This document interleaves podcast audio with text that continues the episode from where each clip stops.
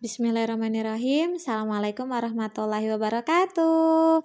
Halo calon bunda dan bunda peradaban. Uh, salam kenal semuanya. Insya Allah mulai hari ini saya akan sharing tentang uh, belajar ilmu tahsin selama saya berada di kelas Bunda Cekatan.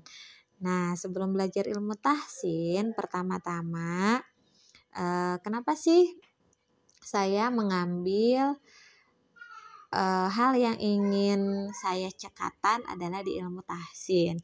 Karena setelah dievaluasi bacaan Al-Quran saya sangat belepotan teman-teman. Dan banyak kesalahan. So, juga saya juga tidak uh, mengerti tentang uh, apa tentang apa sih uh, bedanya setiap huruf hijaiyah itu karena kan ada beberapa huruf hijaiyah yang sama ya. Kadang saya tidak bisa membedakan saat membacanya seperti itu. Dan ketika misalnya kita salah membaca satu huruf, maka itu kita sudah berdosa. Karena ketika kita salah membaca satu huruf berarti e, maknanya juga bisa salah seperti itu. Dan yang terpenting lagi sebagai seorang bunda, saya berharap uh, memiliki anak-anak yang cinta Al-Quran. Dan saya juga ingin memiliki sebuah keluarga, membangun sebuah peradaban di keluarga saya yang berlandaskan dengan Al-Quran. Sebagaimana kita tahu bahwa Al-Quran itu adalah pedoman hidup kita. Nah, seperti itu strong way-nya. Uh, dan saya ingin sekali bisa membaca Al-Quran dengan tartil, dengan uh, benar, sehingga yang saya baca menjadi sebuah ladang pahala untuk saya dan juga menjadi sebuah uh, interaksi yang baik antara saya dengan Rob saya seperti itu. Kan kebayang ya ketika kita berkomunikasi dengan Tuhan kita jangankan dengan Rob kita gitu kalau kita berkomunikasi dengan anak kita ataupun dengan teman kita dengan sahabat dengan orang tua kita tapi kita salah dalam berkomunikasinya kita salah mengucapkan kata ataupun kalimat bahkan huruf maka komunikasi yang sedang berjalan di antara kita tidak akan baik, tidak akan efektif, bahkan tidak benar dan menjadi salah paham seperti itu. Dan kebayang ketika saya berdoa lalu saya salah uh, mengucapkan doanya karena tidak sesuai dengan mahorijul huruf ataupun sifatul hurufnya maka otomatis arti dari doa tersebut menjadi salah dan bisa jadi yang Allah kabulkan adalah tidak sesuai dengan harapan saya seperti itu. Nah, itu strong way saya. Dan kenapa sih harus belajar ilmu tahsin? Karena Al-Quran itu pedoman hidup kita dan pastinya kita harus membacanya biar kita tahu apa isi dari pedoman hidup kita. Kalau kita membacanya salah, maka yang kita dapatkan pun pedoman hidup kitanya ya salah seperti itu. Dan uh, kita juga memiliki kewajiban terhadap Al-Qur'an. Nah, apa saja sih kewajibannya? Kewajiban ini sekaligus merupakan keistimewaan keistimewaan Al-Quran. Yang pertama adalah kewajiban kita terhadap Al-Quran atau hak Al-Quran terhadap diri kita adalah bahwa Al-Quran itu harus dibaca. Kita harus memperbanyak tilawah kita. Nah, dan setiap satu huruf yang kita baca itu merupakan uh, pahalanya gitu ya kita dapat 10 kebaikan Masya Allah dari per hurufnya nah dan apabila uh, dibacakan ya Al-Quran kepada diri kita atau ada orang yang membaca Al-Quran, kita pun harus punya adab-adab, adab dalam mendengarkan Al-Quran, adab dalam membaca Al-Quran dan itu sangat banyak adab-adab tersebut. Nanti insya Allah akan saya bahas di podcast selanjutnya. Nah, teman-teman, selain tilawah nih, eh, kita juga punya kewajiban kedua, yaitu nih kewajiban kita adalah kita harus mentadaburi ayat-ayat Al-Quran ya Terus selain mentadaburi ayat-ayat Al-Quran, ya minimalnya ditadaburinya dengan membaca tafsirnya, membaca artinya, membaca terjemahannya. Seperti itu. Dan bukan hanya membaca tadabur itu, tetapi kita merenungkan isinya. Nah, karena dalam Quran surat Asyura ayat 52 Allah berfirman, uh, yang artinya dan demikianlah kami wahyukan kepadamu sebuah ruh Al-Quran dengan perintah kami. Jadi Al-Quran itu kata Allah adalah ruh dan kebayangkan kalau jasad kita tidak ada ruhnya maka jasad kita tidak bisa bergerak. Dan sebelumnya kata Allah nih, kamu tidaklah mengetahui apakah Alkitab itu dan tidak pula mengetahui apakah iman itu.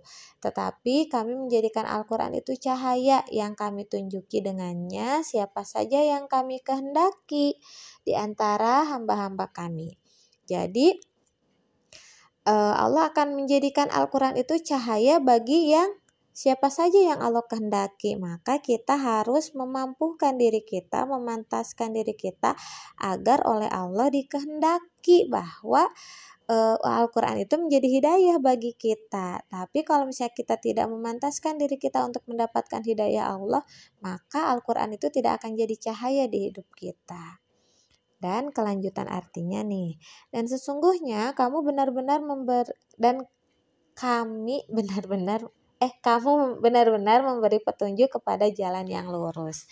Nah, jika kita e, mempelajari Al-Qur'an lalu merenungkannya, maka e, kebayang ya kita sebagai seorang bunda, sebagai seorang ibu, sebagai seorang umi dari anak-anak kita, kita bisa menunjukkan memberi petunjuk kepada anak-anak kita jalan yang benar sesuai dengan uh, syariat Islam sesuai dengan kehendak Allah Subhanahu wa taala. Seperti itu. Makanya penting banget kita harus memahami arti dari pedoman hidup kita. Nah, itu juga diperkuat dengan Quran surat Sod ayat 29 bahwa Allah itu menurunkan Al-Quran kepada manusia dengan penuh berkah Masya Allah ya.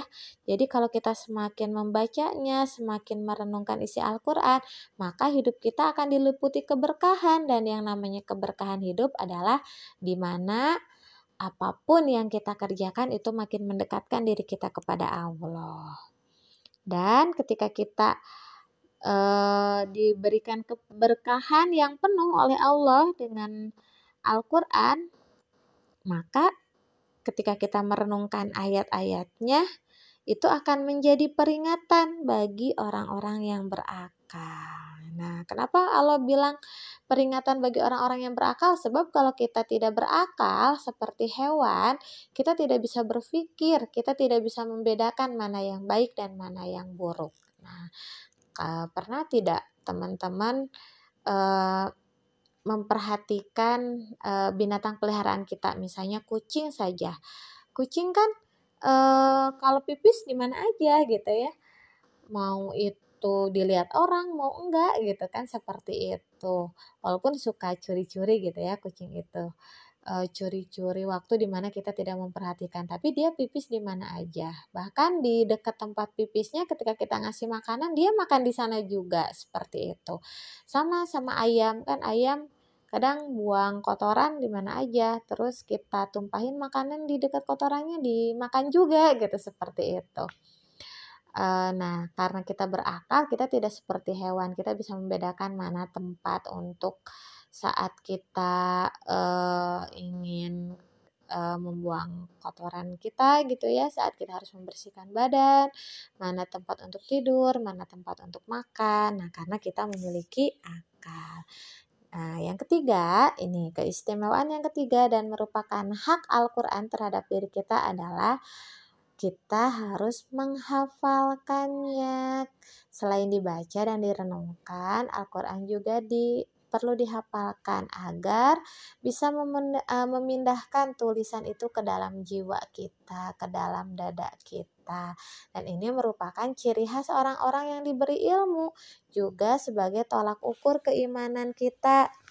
Keimanan yang ada dalam hati kita. Ini ada di dalam Quran surat Al-Ankabut ayat 49 yang artinya sebenarnya Al-Quran itu adalah ayat-ayat yang nyata di dalam dada-dada orang yang diberi ilmu dan tidak ada yang mengingkari ayat-ayat kami kecuali orang-orang yang zalim.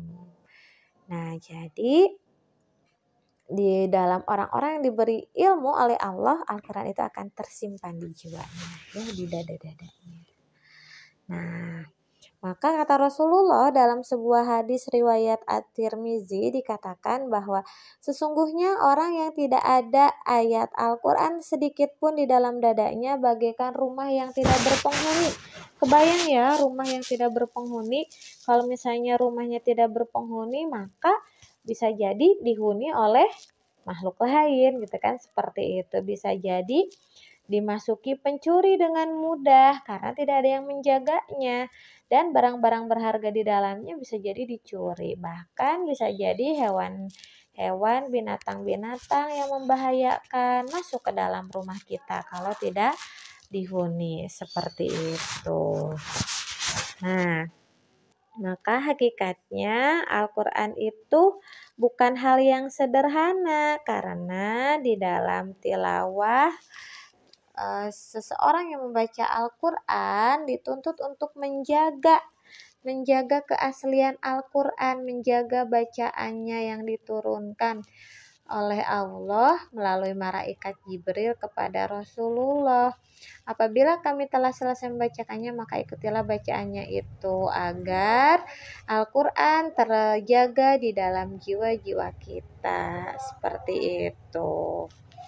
Nah, uh, itu tentang beberapa keistimewaan dan hak Al-Quran terhadap diri kita. Juga nih hak yang selanjutnya yang keempat adalah mengajarkannya. Nah, karena kita seorang bunda nih yang perlu untuk memberikan pelajaran kepada anak-anak kita dengan pedoman hidup yang benar. Maka ajarkanlah pedoman hidup itu dengan benar dengan mengajarkan cara membacanya yang sesuai dengan ilmu tajwid, e, mengajarkan makna isinya gitu ya, merenungkan bersama-sama tentang ayat-ayat Allah bersama anak-anak kita, juga mengamalkannya dalam kehidupan sehari-hari. Seperti itu. Nah, itu teman-teman untuk hari ini terima kasih sudah menyimak podcast uh, saya sampai ketemu lagi di esok hari ya. Salam semangat selalu untuk menjadi para pencinta Al-Qur'an dan membangun keluarga yang Qur'ani. Wassalamualaikum warahmatullahi wabarakatuh.